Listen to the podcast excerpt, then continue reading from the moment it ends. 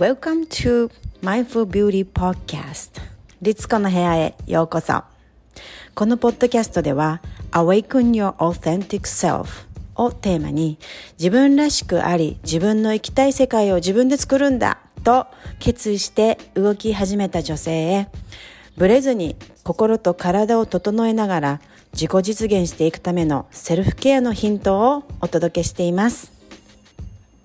This is Global High Vibes Community. Let's go! ごめんなさい。はい、失礼いたしました。で本日はですね、あの数日にわたり、えー、あのともかさんってね、あのヒーリングともかヒーリングサロンさんが主催でですね、ホリスティックあのケアにねまつ,、ま、まつわるあの話をトークを数名の女性で数日間にわたりあのライブを行っていくというねリレー方式でで本日の第1回目は私とあのアニマルケアスペシャリストのエリさんであのライブをしたいと思います。こちら同時にね、えー、私のポッドキャストの方にもあの録音させていただいてます。えー、まず、あのエリさん、自己紹介をよろしくお願いします。はい、おはようございます。えっと、ニューヨークの皆様、こんばんは。ですね。えっと、アニマルケアスペシャリストのエリです。私は、えっと、旧動物看護師の資格を取ってて、であと、えっと、うちに愛犬 A ちゃん8歳がおります。で、えっと、彼の健康をもっとサポートしていきたいと思って、看護師の資格取ったりとか、えっと、ペットの、えっと、ケアの資格取ったりとかしつつ、アニマルチャンネラーとしても活躍しております。動物と飼い主さんがハッピーに過ごせる日々をお手伝いさせていただくお仕事しております。よろしくお願いします。よろしくお願いします。もうね、私、エリさんとは1年以上のお付き合いですよね。1年以上の付き合いで、ね、もうエリさんが本当にあのご自身のワンちゃん、息子って呼んでてね、いつもね、本当にもういつもワンちゃんと一緒でこう写真も一緒だし、いつも息子の話が出てくるんですよ。それでもうエリさんがとにかくご自身の息子さんを大事にしているのがあのよく分かったんですけど私は犬を飼ったことなかったんでまずペットっていうのが本当に金魚ぐらいだったんですよね。あの以前エリさんにチャネリングしていただく機会があってその時も私お願いしたのは自分が飼っていて亡くなってしまったあのペットのねロックスっていう金魚そうのねチャネリングしてもらったんですけれどもそのぐらい私は猫とか犬とかっていうその大きな動物は飼ったことなくってあのそこまでエリさんの気持ちが分かっていなかった。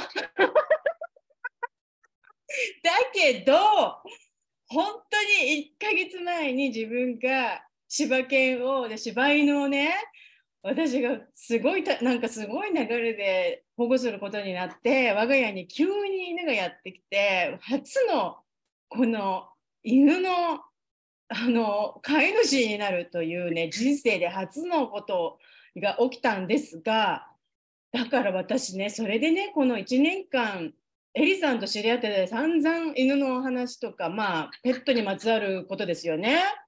いろんななんか話聞いてていやだからなんかもうすぐに役立ったんですよね。なんだろう役立ったっていうか私こう不安がないっていうのかな？その動物のケアをするあの面倒を見るにあたって普通だったらこ子供を産むのもそうだけども初めてのことってちょっともうあのパニクるみたいな感じあるじゃないですか。だけどなんかもう私動物の扱い方知ってるぐらいのなんかわかんないけど自信？それはやっぱりなんかエリさんとお付き合いしていたからっていうのがあってうん。あのペットにね関するその私はアロマセラピーやっててエリさんもねアロマ？あのサニー動物クリニック認定ペットアロマホームケアアドバイザーってねあのアロマの方の、えー、認定なんかも取っていらしたりとかして動物に対する。で私たち結構ねその動物とアロマっていう先週もクラスしましたけれどもあの自分たちが自分たちに人間にアロマ使ってるのと、まあ、同じ感覚でね同じようには使いませんよ。同じ感覚で、まあ、そういった自然な解決法をまあ、その自分のペットにもえー使っていくっていうねあのことが当たり前なんですね私たちにとってみたら。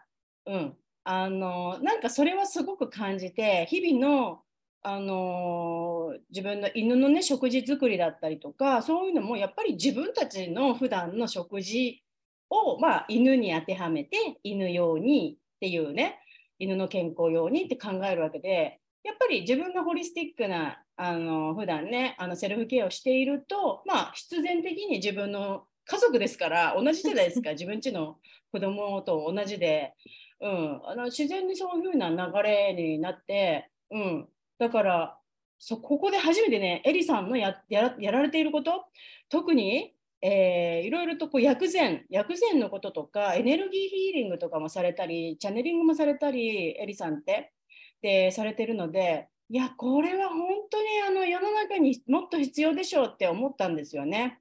いや、ありがとうございます。嬉しいです。なんかもともとあのそうだからペットの例えば具合が悪いとか、まあ、いろいろんなケアってお金すごいかかるじゃないですか。かかります。だからそれこそやはり、えーなんだろうな予防的なケア日頃のね、うん、やっぱりそういったあの感情ケアをしてあげたりとか気持ちをねこう分かって、えー動物ともっとつながって気持ちを分かってあげて感情ケアをしてあげたりとかそういった食事だとかいろいろ気をつけられることってあるじゃないですか。ね、外科的ななんかこうしあの施術をしたり、ね、する前にねあの予防できるところも結構あるんじゃないかなって自分の犬があの腎臓血栓見つかった時にすごい思ったんですよね。うん、やっぱり生活習慣ねあれ大事なんでなんかエリさんがそもそもやっぱりこういろいろいろんなね資格とかあのアニマルに関わることされたのってやっぱりその数年前に息子さんをお家に迎えられたっていうことがきっかけですか？すべて。そうですね。彼との出会いが全ての始まりうんだったかな。その勉強するっていう意味ではそうですね。うーんでもその前からやっぱりそういったことは意識なんか好きだったっていうか例えばそのチャネリングだとかねなんかこうボディケアセラピストとかもねあのもうやられてたりとかするしそういうことはまあその前からされていたって感じですかね。そうですね。動物に関することは彼を迎えてからなんですけども、人に対するヒーリングとかは、えっ、と、8年前ぐらい、うん、うん、からずっとやってました。あそうなんですね。なんか人に対するヒーリングはちなみにどんな感じなんですか、どんな感じ？ううん。ん、例えば、そうだな、なんか全体的にその、なんでしょう、スキャンするような感じで私見ていくんですね、人のこう体を。うん。で、なんか、あの、色で、その、例えばちょっと、胃に不調があるなって思った時に、その胃のあたりがちょっと赤っぽく、うん。ちょっとあの赤信号出てるよみたいな感じで、この辺ちょっとエネルギー停滞してるねみたいな感じで見えるので、でそこをメインにこうあの癒しのエネルギーを流したりとか、うん。あとが、なんだろう、それこそあの怒りの感情うん。とかって結構溜まりやすいじゃないですか。うん。そしたら怒りの感情をこう流すのだったりとか、うん。あの、お相手の方のお悩みとか、その状態によって流すエネルギー変えてるんですけども、うんまあ、あのリセットしてマイナスの状態をプラスに持っていく。っうんていうのが基本なんですけども、ゼロの状態からよりプラスに持っていくっていうパターンもあったり、へえその落ち込んでるとかしんどい時だけにヒーリング使うんじゃなくって、元気な時にさらにあのよりレベルアップするようにうん。使ったりとか、うん。なるほどね。相手によって、ねえ、それをあのワンちゃん迎えられた時にね、その保護犬、元保護犬の A ちゃんなんですけども、あのすぐにや役立った知識とかって何でしたか？ご自身の。迎えた時。なんか問題ありました、ワンちゃん。問題はなかったんですけど、うん。ただね、あの、チャネリングちゃんと学び出してから、うん。もともとできたのに気づいてなかったっていうことが分かったんですけど、うん。でちゃんと学んで、あの自分で実践して、でうん。こう体系立ててやっていくのと、こうなんかもともとできてたけど、なんとなくやってるのって全然やり方とか違うじゃないですか。うんうんうん。でそれでまあ、あの彼にちょっとトラウマがあったので、うんまあす普通にヒーリングでこう全体的に流してたんですけども、うんよりこうチャネリングしながら、彼の声を聞きながら、うんこういうふ、こういうことで悩んでたんだね。じゃあそれに関してこうフォーカスして流していくねってこう伝えられたりとかもできたので、うんうんよりそのピンポイントで感情ケアはできたかな。なるほどね。まあ、ちなみにね、今これ聞いてらっしゃる方にね、チャネリングとヒーリングって何？何が違うのっていう、まずそこ全然わからない方もいらっしゃると思うので、チャネリングっていうのは例えばどのようなことを言うのでしょうか？チャネリングって一番わかりやすく言うのが、例えば、えっ、と、日本今朝なので、今日のお昼ご飯何食べようかなとか思うじゃないですか。うん、で、お昼ご飯を食べてる自分に、こう、アクセスして、その、例えば今日はカレーが食べたいなとか、今日はオードの気分だなとか、こう、いろいろあるじゃないですか。うん、で、その、オードを食べてる自分とか、カレー食べてる自分に、こう、アクセスしてる。これがもうチャネリングなんですね。うーんなので、わかりやすく言うと、こうテレビでこうリモコンで、例えば6チャンネルとか8チャンネルとか、見たい番組あるときに、こうリモコンで6とか8とか押しますよね。うんで、そのチャンネルを合わせるうんうんうんことをチャネリングって言います。なるほどね。うーん。まあ、ヒーリングはね、またさらに、まあ、エネルギーをね、ちょっと整えていくような、あの感じ、癒しのね、えーうん感じにはなると思うんですけど、その2つを組み合わせるっていうのは確かにそうですよね。大事ですよね。うん。ああ、なるほどね。なんかね、最近、いや、私は別にチャネリ、チャネラーとかそういうわけじゃないし、なんですけど、自分家の犬と見つめ見つめ合っていたら、感じ取ったんですよ、彼のあの言ってるこハとを。そう、うちのそう、ハズバンドだったっていう話。もう最高でした。たまたまゴロゴロみして見つめ合ってたら、やっと気づいたかって言われたんですよ。その時に私、ハッと、なんかハッとした瞬間に、なんかハッとした瞬間と、そのやっと気づいたかって言われたのが同じぐらいのタイミングで、この人、私の昔の旦那だみたいな。てか、旦那なのかなんかわかんないけど、パートナーなのかわかんないんだけど、一緒に、だから一緒にいた人、その異性でね、うん、旦那さんのような、多分パートナーのような、なんかそういう風な人だったんですよ。っていうのがなんか分かって、感覚で分かって、びっくりして、そう、びっくりしてね、そっから私はうちの犬の見る目が変わったよね。イエーイ、こちらの世界にようこそ。すんごい不思議だった。だから、あの、いや、もともと私は別になんか霊感があるとか、なんとかっては別にないじゃん。なんかが見えないものが見えるとか、そのオーラが見えるとか、そういうのは全く私ないんですが、割とね、こうエンパスだし、あと私もね、エネルギー、あの霊気、霊気ヒーリングしたりとかして、エネルギーのね、ヒーリングをずっと長い間したりだとか、そうあとはエンパスだったりとか人人の気持ちを感じやすかったりとか、まあ、そういったそのエネルギーをねとてもビンビン感じやすい体質ではあるんですがなんか今回のこの多分チャネリングの体験ですよね私は。まさに、うん。はい。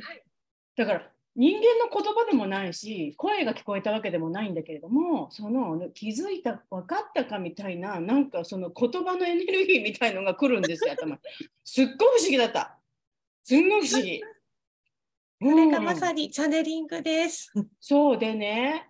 でたで私その時にかん振り返って、えー去年の12月から1ヶ月間私 ESP って言ってねあのだからまさに、まあ、チャネリングのような感じっていうのかな。サイキックのトレーニングを 1, 1ヶ月自分がサイキックになるよ別になんかなりたいと思って取ったわけじゃないのにしかもそういうプログラムだって知らなくってたまたま30日間のなんかプログラムみたいのを取ったらそれがサイキックの、えー、と力を目覚めさせるトレーニングだったんですよ。とやってて途中で気づいたんですけど。やってて途中で気づいて。だから毎日毎日瞑想をしてたんですよね。結構ね。30日間。で結局それを得て別に私の中ではそれを役立ててたなんかすごい役立ててたかって言ったらまあまあ役立ててたのかもしれないんだけども。でも今回この動物とつながったのが、あれ、私あの時のなんか身につけたことが、なんか生きてんのかななんて思って、うん、それはやはり深いリラックスリラックス状態になるっていうこと、まあ、犬とゴロゴロしてたんでめちゃめちゃ私もすごいリラックスしていたんですよ。だからねちょっとそこで思ったの。これちょっとエリさんに聞かなきゃ分かんないんだけど人間のチャネリングするよりも例えば自分のペットの気持ちを知ろうとする方が簡単かなって思ったのね。なんでかっていうともう大好きな自分のペットと一緒にいるだけで自分がリラックスするじゃない。そうすることでやはりそのシックスセンスみたいな部分第六感みたいな部分がすごくこうオープンになってくるしつながりやすいっていうのが私すごいそれ思ったんですよ。どうどう思います？それ。なんか、あの、受講生さんの、なんて私が見てた感想も入っちゃうんですけど、人によりけりかなとは思います、正直なとこ。どっちとつながりやすいかとか、どっちとより深いコネクションができるかっていうのが、うん。その、やっぱり生徒さんによって違うから、うんうん多分、律子さんは、はるくんがうん。うん先に来たんだと思います。そう。私多分ね今今のそれ聞いて思ったんだけど確かにそうかも。なんでかっていうと私すごくやっぱりエンパスで受け取りやすいので人の思ってることとか感情をねだから私はもう意識的に日頃から人と人の間人人と自分の間にものすごい共感性引いてるんですよ。うんうん分かんないように。もう別に知りたくないし。うんうんでかかなりの強い壁を引いている バウンダリーを。だけども自分とのペットはものすごく心許してていつでもオープンの状態でリラックスしているから入ったのかなって今エリさんの一言でなんとなくそれ思いました。だから、人間のね気持ちをチャネリングしたい、ね、誰か他人のことを知りたいっていう方でもまあそのバウンダリーというかね境界線を外して、まあ、オープンにすればあ聞こえるのかなって今なんか思ったんですけどうん。私は自分の身も身を守るためにねかなり境界線引いてるんで、うん、ああなるほどねいやでもこのチャネリングっていうちょっとチャネリングについていろいろ聞きたいですね。うん、だってこれってやっぱり自分のペットとか愛する人特にねアニマルが言葉で喋れないからあのー気持ちねなんか知りたいって思うじゃないですか飼い主的には。あなんか固まっちゃったかな？エリさんが。あれ？あ大丈夫あ聞こえてる聞こえてる。うん聞こえてます、聞こえて画ます。面はちょっと固。まってるんだけど、うん、やっぱりそのさっきも言ったけど、まあ、病病気だったりとか、まあ、その言葉がねあん伝伝わらない相手例えば赤ちゃんとかペットとか動物とかって私たちその動きだったりそのちょっとしたつぶさななんか違いみたいなものをものすごく察知する能力がすごい高まると思うんですよ。動物とかと一緒にいると。ね、でも実際にこう言葉で喋れるわけじゃないから、あのーやっぱり本当はどう思ってるんだろうみたいな、ね、自分のペットと喋りたいってすごく思う方結構いらっしゃるんじゃないですかね。結構エリさんはそのペットがねお空に行ってしまった飼い主さんのチャネリングなんかも結構されてたりしますか？あそうですね。はい。今いらっしゃる動物さんも見ますし、お空に旅立った動物さんもどちらも見てます。そうなんですよね。私はだって、お空に旅立った後に自分家の金魚、あのうんうんね、見てもらったし、そう、ね、うん、なんかみんなどういった感じのご相談、ご相談というか、チャネリングに関しては、どんなことが知りたいって皆さんおっしゃいますか？やっぱりお空に行っちゃった子はその生前楽しかったとか、なんか病気してた動物さんたちだったら、その動物さんがその病気でしんどくなかったかなとか、うん、あとはその最後にその伝えられなかった言葉のありがとうとかうん。大好きだよとか、その、なんだろう、言い残したことを伝えたりとかうん、うん、うん、もありますし、あとはその今一緒に過ごしてるパートナーさんとかだったら、うん。その、なんだろう、うーん、すごいご飯が大好きなワンちゃんがいて、うん、ひたすらご飯食べてるんだけど、うん、ダイエットしなきゃいけないから、ご飯の代わりに何かこう、かさ増しのお野菜を用意されてるって言ってらして、でそれがキャベツだったらしいんですけど、今何食べたいですかっていうご質問があって、ワンちゃんに何食べたいって聞いたら、キャベツって言って、こうこの辺に、あのキャベツのあのホールのた丸い玉のキャベツのイメージを送ってくれて、あのキャベツ食べたいって言ってるんですけどってお伝えしたら、キャベツ毎日あげてるんですっておっしゃられてて、おっってなりました。面白い。でキャベツ好きになったんだ。じゃあ。そう。ね。キャベツすごい大好きみたいで、キャベツ食べたい。ほうってなりました。へえ面白い。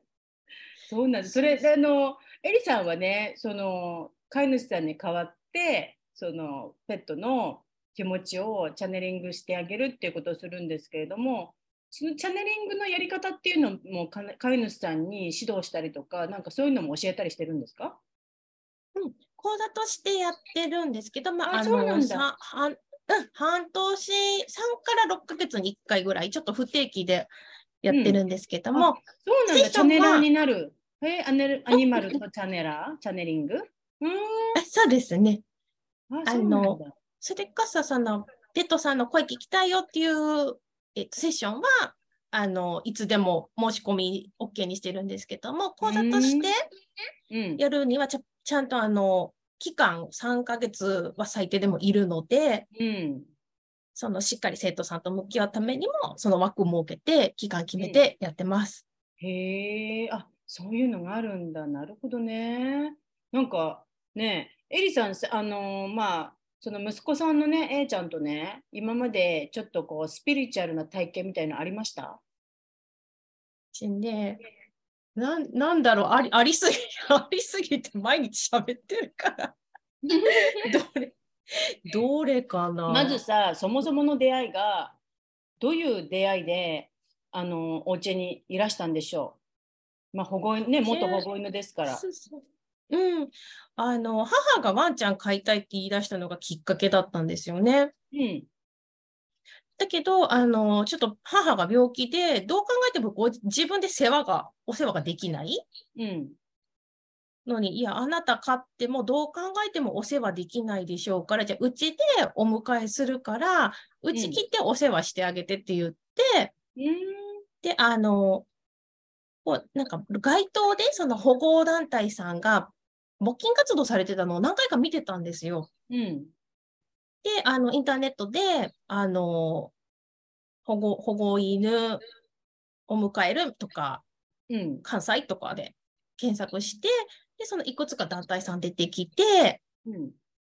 で、あの、母はなんかミニチュアダックスを飼いたいって言ってたんで、うんあの、ミニチュアダックスも検索にかけて入れて、で、うんあの、比較的その、お迎えに行ける距離にあったうん。保護団体さん、その位置に電話したところ、その、ホームページにね、そのワンちゃんの写真がダダダダって載ってて、うん。なんか、犬種と、お名前と性格とか一覧になってて、で、ミニチュアダックスさんいたので、そこお電話したら、もう一人、あの、見に来たいって方がいらっしゃるっていうこともあって、あ、うん。じゃあもうその方がきっとご縁があるだろうから、あ、じゃあうちはいいです、みたいな感じで、うん。今度違うとこまたリサーチして、うんで、今度は研修入れずに、もうエリアと保護犬だけで検索して、そしたら、あの、そこよりもっと近いところで、うん。あの、えっ、とね、その時確か大型犬が結構多かったんですよ。で、小型犬がうちの子ともう一人うん。やったんで、で、あの、お電話して、であの、保護犬さん、あの、お迎え者に見に行きたいんです、みたいな感じで言って、うん。実際会いに行ったら、その2匹さんがスタンバイを、なんだろう、アダアダプトルームっていうんですか、こう、うん。オープンスペースなんですけども、そこに2匹いて、なんかおお見合い所みたいな感じ、うん。の中で、あの、かね、主人と娘と3人で行ったんですけども、うん。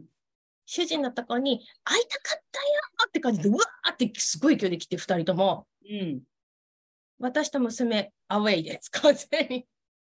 あれ ?3 人いるのに2人とも1人のとこ行っちゃったよ、みたいな。本当。本当それで、会いたかったよやっと来たかみたいな感じだったんですよね。うんうんで、あの、エイジのことは、そのホームページで写真見て、あ、この子めっちゃ可愛いと思ってたんですけど、うん。うん、その実際懐いてくれるかどうかって行かなきゃわかんないじゃないですか。そうなんだよね。恋愛と一緒でね、片思いだとね、なんか好きって言っても相手がえ私いりません、ノーノーって言われたら アウトだし。うん。そしたらなんか主人のとこにわーって来て、うん。その後になんか私と娘のとこに、あ、こんにちはみたいな感じで来てくれて、うん。逆にこっちが、え、今気づいたの？みたいな。今でもあれですか？そのご主人と結構うんこう仲いいですか、めちゃくちゃ仲いいです。あそうなんだ。なんか私ほらいつもエリさんの投稿しか見てないからもうエリさんの なんかエリさんだけにひっついてるエリさんの犬みたいな感じだったんですけどそうじゃなくって結構ご主人のことが大好き。なんかどっちも好きですね。多分彼みんな大好き。うーんうん。なんかほら犬って家の中でもこう順番を決めてるとかそういうのないですか？誰が一番？ねない。ボス。この人のこの人がボスでみたいな。犬だから。そういうのないですか？うちはない。うちねすんごいあるの。もう全然役割が違うの私たち、おお。うん、やっぱりなんか私うちは私の犬なんだなっていう感じでで私の周りでは本当に、まあ、私のこのセラピードッグとしても認定受けたんですけどドクターから。もうセラピー犬って思って癒しの犬なんですね。ヒーラー犬なんですよ私にとって。だから私のそばではそばでは本当におとなしくしてて静かに癒し系としてかなり使えてるんですけどうちの旦那さんとは遊び役なんですよね。私がボール投げても全然遊ばないですもん。やらない。全然遊ばない遊ばない。だけどうちの旦那とは遊びたいって言っておもちゃ加えて旦那のとこ来て遊びたい遊びたいって言ってこのボール投げとかおもちゃ投げで行ったり来たりやるのを旦那としかやらないんですよ。でまあ娘のことは多分一番下に見ていて 2回ぐらい甘噛みされてんでうちの娘。だからね結構じゃれて、うん、全然違うんだよね。だから家族3人のこのひっつき方が。面白い。うん。そう。すごい。分けてますね、ちゃんと。すごい分けてる、すごい分けてる。うんそう、それありますね。うんうん。ねえななんんか、か順位つけたりはね、ないんですけど、そういったうんなんだろう、役役割分担みたいなのは若干あるかな。でも、ほぼ私ですね。あ本当。うん、やっぱりおだから母さんでね分担もなんもないかもしれないな。うんうんうんうん。うーん、そうなんだ。なんか、このワンちゃんが来てから、こう、起きたミラクルみたいのってあります？なんか幸運とか、なんかワンちゃんが連れてきてくれたものみたいな。ミラクルというか、そのワン友さん、犬友さんがめっちゃ増えたのは彼のおかげ。うん彼がごそれは縁を。つないでくれた？うんうんうんううん。ん、のはありますし、ここにうん彼をお迎えしたから、その他の動物の飼い主さんとオンラインでつながれたりとかうんうんし。たので、もうご縁つなぎのワンちゃんですね、彼。そうだよね、犬とかって、ペットって、うんすっごい思った、それ。私もだから、今まで話したことがない方々うんとか、あと外歩いてても、やっぱ犬連れてると、その挨拶したりとか、散歩してると、まあ、犬がね、近づいてたりするし、喋ったりもするし、うんうん。オンラインでも、やっぱり犬の飼い主さん同士で、あの喋ったことない方とこうこう交流し始めたっていうのがすごい起きて、うん。新しいこうワールドが広がって、うん。新しい、うん、なんかこう人付き合い、うん、うん。かなってすんごいそれは感じた、うん、だから結構やっぱり動物は特にね猫はね外連れてこうあ歩いたりするわけじゃないから外ではそんな知り合わないけどでも猫好きの人たちは猫好きの人たちでもう猫キャットラバーたちはまたすごいからね、犬の犬好きな人もそうだけど。ねえ。だからやっぱり何か通じ合うものがあるというかね。うんうん。なんか違いますよね。多分猫好きの人のなんか性格と犬好きの人の性格って違うと思いますか？どうですか？あ、どうだろう。私、どっちも好きなんですよね。でも猫アレルギーだから触れないっていうからあ、そうなんだ。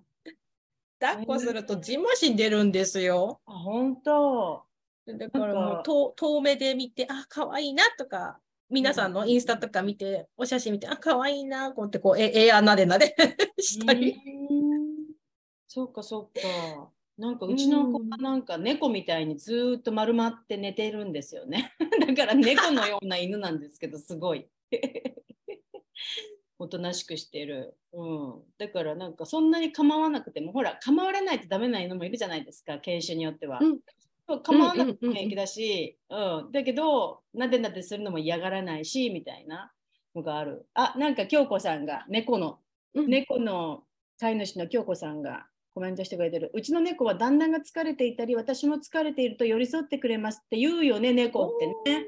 その猫は本当にスピリチュアルな動物って聞いたことあって、でやっぱりその飼い主が病気の時とかすごく近くに来てそのヒーリングをしてくれるような効果があるって前にねあの猫好きのね、あの元コーワーカーから聞いたんですよね。なんか当時犬もあります。そう猫飼うか犬飼うか悩んでてで私はどうしても自分にセラピー犬が欲しいっていうなんかセラピーアニマルが欲しいって言ってた時に、うん、彼女がそういうふうになんか言ってくれてそうあなんか書いてある。京子さんうちは犬みたいな猫って書いてある。うん。なんか面白いね。えー、自分でおもちゃ持ってくるんだ。かわいい。遊んでって。じゃあかまってかまってって言ってくれる猫なのね。うーんなんか面白い。で、で今回犬飼い始めて、まあ、うちは柴犬だけど、その犬種によって違うんだってすごい、それも知らなかったから私。犬種に違います。ぜ全そう、然なんかその接し方だったり、なんかこのやっぱり性格とか、その性質がね、違ったりするから、あの犬って一括りじゃないんだって、すごい初歩的なあれなんだけど。犬種によっても違うし、もうそれこそね人と一緒でこ個人差、個体差がめちゃくちゃ大きいです。めちゃめちゃあるね。すごいあるね、これね。うん。これ、それすごい感じた。だから、外歩いてても、やっぱり、柴犬のオーナーと、なんかこう、遠くからこう、目で、なんかやっぱ仲間みたいな、なんか出んだよね、そういうのがね。で、やっぱ道歩いてると、このトイプールドドプードル同士の、なんかペットで、ペットのオーナーさんは、なんか、電話番号交換してるのとか見かけたりとか、この間。うん。だからやっぱり、犬種で、共感できるところとかも結構あるんだなみたいな。うんうんなんかこう面白いんだよね、いろいろ。そうそうそうそう。うん言ったらもう犬種によってなりやすい病気とかそういうね性質があるとかもいろいろあるので、まあ、全員が全員そうじゃないので、まあ、そういうことに気をつけつつごご自身のお子さん見てあげるっていうのが一番ベストだと思います。そうだね。うん。うん確かにね。いや、なんか、あの、エリさんは、そのいろんなね、あのペットケアアドバイザー、ペットセラピスト、あとアロマホームケア、薬膳、エネルギー、なんかこう、この中で一番日常でこう使ってるのって何ですか？うん。一番がなんか全部やってるからなっていうのが正直。今度それをなんか講座にするんですか？そのエリさんが全部やってるのをまとめた？講座、さすがにまとめるとボリュームが大きすぎて、うん。あの、どんだけかかるんだよっていう、1年ぐらいの講座になっちゃうから、うん、下手したら1年じゃ終わらない。今月そのなんかローンチする講座は何の講座がローンチするんでしたっけ？えっ、と、ペットアロマとあペットアロマの。チャネリング？うんうんうん。と、あの、べ別講座なんですけども、同時受講もできるような感じにはしてます。へえ、あ、そうなんだ。あ、チャネリングとペペットアロマが混ざったやつ。うんあの、えっ、と、一個一個でも OK だし、うん。一緒に受けても OK だしっていう感じで、うんまあ、講座自体は2つの講座なんですけど、うんうん。それに、あの、すでにチャネリングをう受けてくださった方、できる方向けのアドバンス講座、要はビジネスにしたい方向けのあ、講座なるほど。うんうんの3本立てです。あら、すごいですね、それはまた。やっぱそこのニーズが結構ある。感じ。なんか、チャネリング、ある程度はできるんだけど、その体系立てて習ったことがないから、もうちょっと詳しく習いたいって方のお声が結構あったので、うん。で、私、あの、アニマルチャネリングだけじゃなくて、その、ひ人もできるし、動物もできるし、もうなん何でもできるので、うん。で、前は別に分けてたんですよ。あの、人とかしたい人向け、動物に特化したやつってしてたんですけども、うん。うん。なんか、皆さん両方受ける方が多かったので、うーん。もうなんか一緒にして、そのお客様のニーズに合わせて、どっちをメインにうんお伝えしていくかっていう、なるほど、ね。体験談の部分で変えていこうかなっていう感じにはしてます。うんうんうんうん。なるほどね。ああ、いいね、それね。まあ、アロマ、アロマね、本当この間も、まあ、1週間前にクラス私たちしたんですけれども、まさに私たちが、まあ、日頃ね、あのまあ、ちょいちょい使ってるので、うん、あの特にこう今って動物を飼わないで保護される方って結構多いじゃないですか。結構うんね、に日本では分かんないんだけども、日本ではどうなんだろう、今。まあ、あ私、ニューヨ増えてきましたよそう、すごいみんなやっぱりほとんどがその adopt するんですよね、保護する人が多くて。まあ、エリアにもよるかな。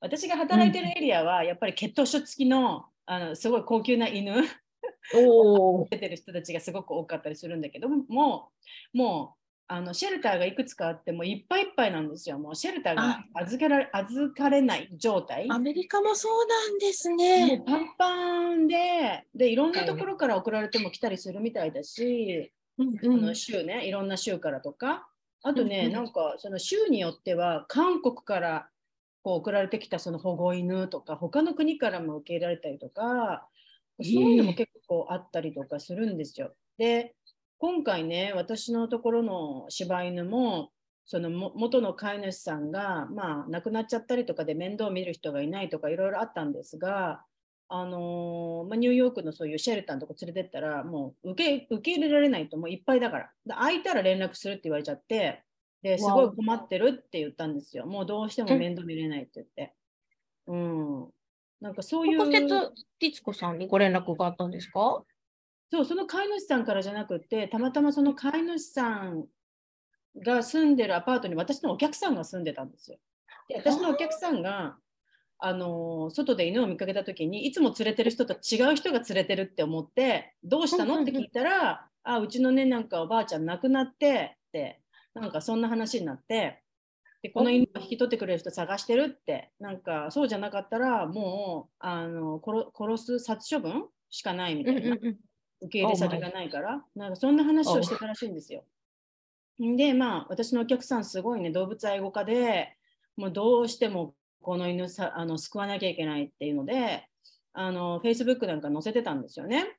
んで、あのまあ、私に直接 DM、うん、メッセンジャーで来て、あの誰か知らないって引き受けてくれる人、引き受けてくれそうな人、まあ、そんな風なやり取りがあって、でまあ、私見に行ってみようかなっていうのがまあ、いきなりあってね、まあ、そういう出会いなんですけど、まあ、そんな感じでもうやっぱり保護犬も保護す猫もすごいし犬こっちはね猫なんかもっとすごいかもしれない猫はまず野良猫としてなんかニューヨークではみんな歩かせないんですよ。なんて言うんだろう。もう絶対見つけたら保護するみたいな。なんか日本って野良猫いっぱいいるじゃないですか普通に。うん駐車場とかでゴロゴロして歩いてるじゃないですか。だけど、ニューヨークは野良猫みたいの見つけたら、もう、フェイスブックとかでも、あ、どこどこのあそこで猫見て見かけたんだけど、あれは誰の猫だとか、なんか、飼い主いなかったら保護するとか、なんかそんな感じなんですよ。野良猫っていうのがない。野良猫っていうか、地域猫が増えてますね。本当。みんなで見てる。PNR して、あのお耳のとこカットして、あの避妊矯正手術して、その自然に返してあげるっうーんていうのをされている方が結構多いかな。だいぶ増えてきた気がします。本うんうん当。でもそれもね、場所によりますよね、きっと。うん、こっちではそう、猫もみんな保護して、そのまあ、うんうんちょっとニューヨークの気候も冬がほら、すごい厳しいので、ですよね。雪積もるし、氷。うん保護しなきゃいけないって思うのかもしれない。外では生きられない、生きね、死んじゃう可能性があるからとかそう、だそうです。うんまあ、そんな感じもあるのかもしれないんだけども、基本的にね、うん、だから猫も犬もたくさんいるし、あとウサギに関してはニューヨークではもう販売することが禁止になったんですよね。あのもうウサギとかって繁殖力がすごいじゃないですか。だからもうすごいんですよ、増えちゃって。まあ普通に公園とか野ウサギいるぐらいなんですけど、アメリカって北米って。すごい可愛いすよ。ごいな。可愛い可愛い。あの、野ウサギ可愛い。そう、北米は結構いるんだよね、野生が。そう。なんか、うちの近所、ウサギもいるし、リスリスはすごいですけど、またさらにね、リスはもう大量にいるんで。うんうはいるし、あとスカンク。スカンクすごい朝。嫌だ。とやっぱスカンクって多分夜行性なんだ夜行性だから多分夜のうちに動き回って朝公園行くともうすんごいスカンクの匂い。でたまにスカンク死んだスカンクとかいたりとか。あとねあアライ車で上通ったら最悪なやつ。うん。アライグマもいるし。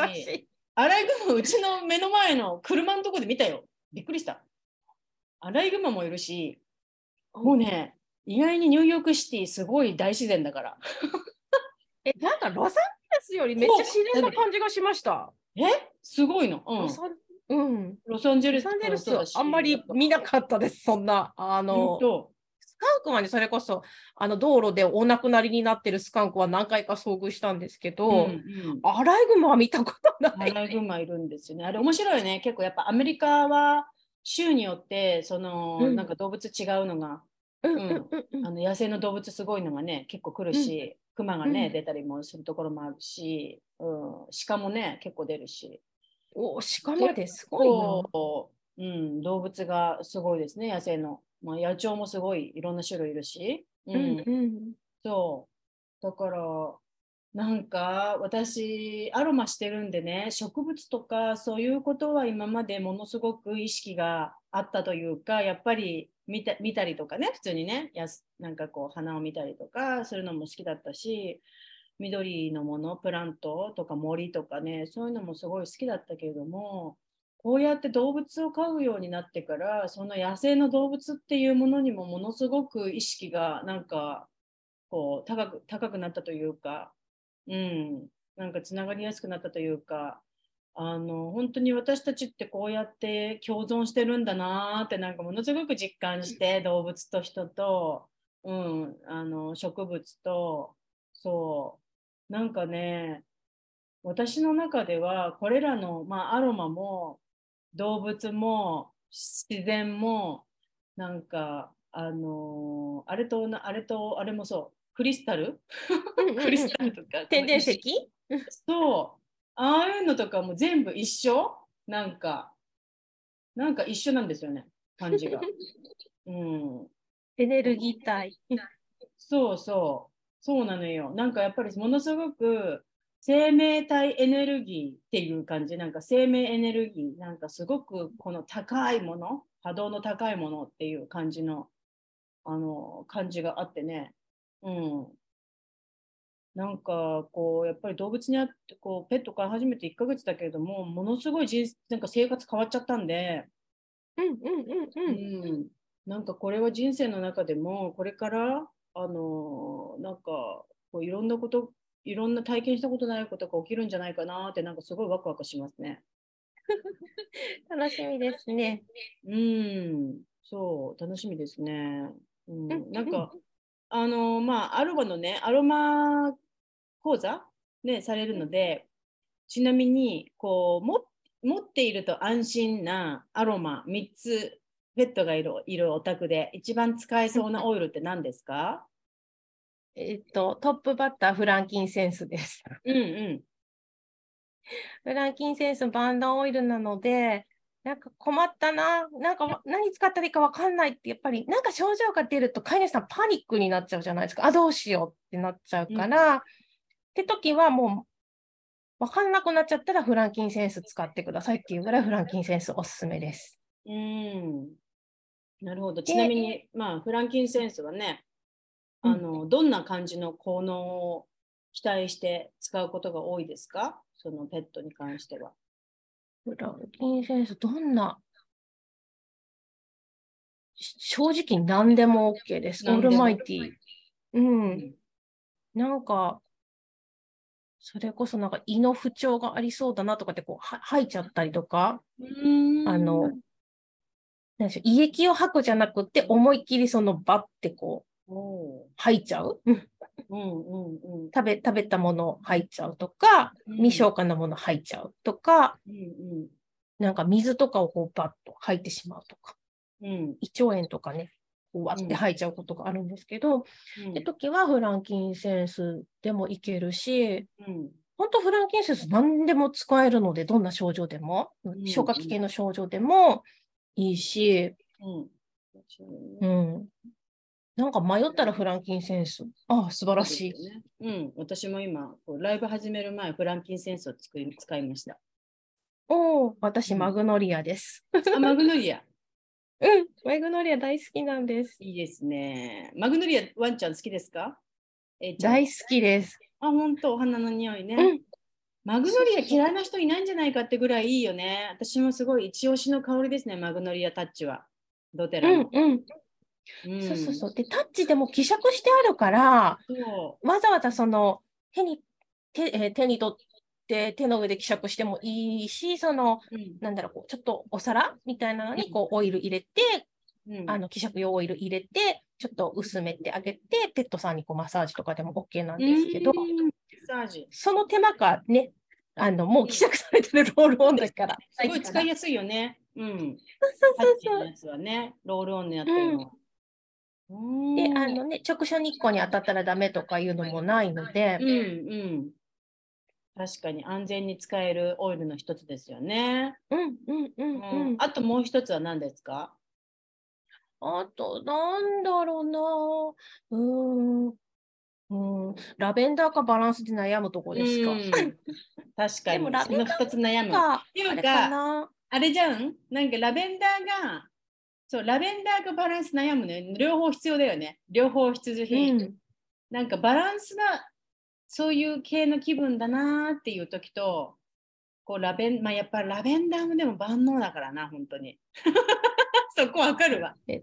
悩むのは。そうなんですよね。なんか、でも、ラベンダーね、正直ワンちゃん嫌いなワンちゃん多いんですよ。あ、そうなんだ。うん。へえ。そううちも苦手。あんま好きじゃないです。あ、本当？へじゃあ、って言われます。ななので、飼い主さんが落ち着くためにラベンダー使うっていうのは、いいいかなって気はします。もちろんワンちゃん好きだったら、全然ワンちゃんに使ってあげていい,、いいのオイルなので、うん、おすすめできるんですけど、うんうんうんうん。飼い主さんがね、落ち着くとワンちゃんとか猫ちゃん、その動物さん落ち着くことが多いので、うんうんうん。そういう意味ではラベンダーいいかな。バランスもね、同じようにこう、グラウンディングの作用があるので、ですよね。ううん。そう、だから結構、その、そわそわしちゃってるワンちゃんとか、うんなんか、こう、慣れない場所に、私なんか今日グルグルーミング連れてったんですけどね、初めてのところあに。見ました。そういう時にバランス持っていけばよかったなって今思った、聞いて。確かに、そのそわそわして、やっぱ落ち着きない時とか、不安が高まってる時とか、なんか私が自分がバランスのオイルを身につけて一緒にそばね連れてってあげたりとかしたらまた違ったのかななんて今話聞いて思いましたね。だからそういうね落ち着きのない感じの犬そわそわする犬なんか不安症の犬あのー結構そのバランスっていうねグラウンディングブレンドは結構いいかなね。うん。うん。ねまあというわけで今日はねいろいろとちょっとあのまあワンちゃんとワンちゃんにまつわる話が多かったんですけれどもね。あのこう動物飼っている方えーまた何か感想とか皆さんのこう動物を飼ってからのペットを飼ってからの猫とか犬とか鳥とかあの皆さんの自宅自宅にですねスピリチュアルペットはいらっしゃるでしょうか？私はやっぱりねソウルペットって思ってるんですよね。自分の犬が。まあ前世がむす自分の旦那だったと言ってるぐらいなんで。そう。だからなんかこう再会という感じの感覚にすごく近くって、うん、自分とこの犬とは。皆さんのね、ぜひ何かこうペットとのスピリチュアル体験がありましたらですね、あの私にぜひ DM を送っていただければ、またちょっとストーリーの方であのシェアさせていただきたいので、ぜひぜひ、あの DM ください。このライブ聞いたら。よろしくお願いします。はい。というわけで、えーまあ、今日はね、エリさんをね、お迎えして、えー、ペットケア、ね、スペシャリストのエリさんをお迎えして、えー、ちょっとね、ペットにまつわるホリスティックケアとかね、あのお話をさせていただきました。今日はエリさんありがとうございました。こちらこそありがとうございました。はい。じゃそれでは今日ライブで見てくださった皆さんありがとうございます。ありがとうございます。全部コメント拾えなくてごめんなさい。はい、あ大丈夫ですよ。うん。でね、あのー、今週は私の方はナチュラルソリューションズといってアロマのね基礎講座の方のクラスがあったりとかしますので、でそしてエリさんは今月の末ですか、そのアロマペットの講座をね、はいあの出されるのが。なのでね、ぜひエリさん、えー、 Vet Nurse エリというね、あのアカウント名ですので、えー、こちらのあのフォローの方、ぜひしてみてください。はい、というわけで、ありがとうございます。じゃあ失礼します。ありがとうございます。おやすみなさい。はい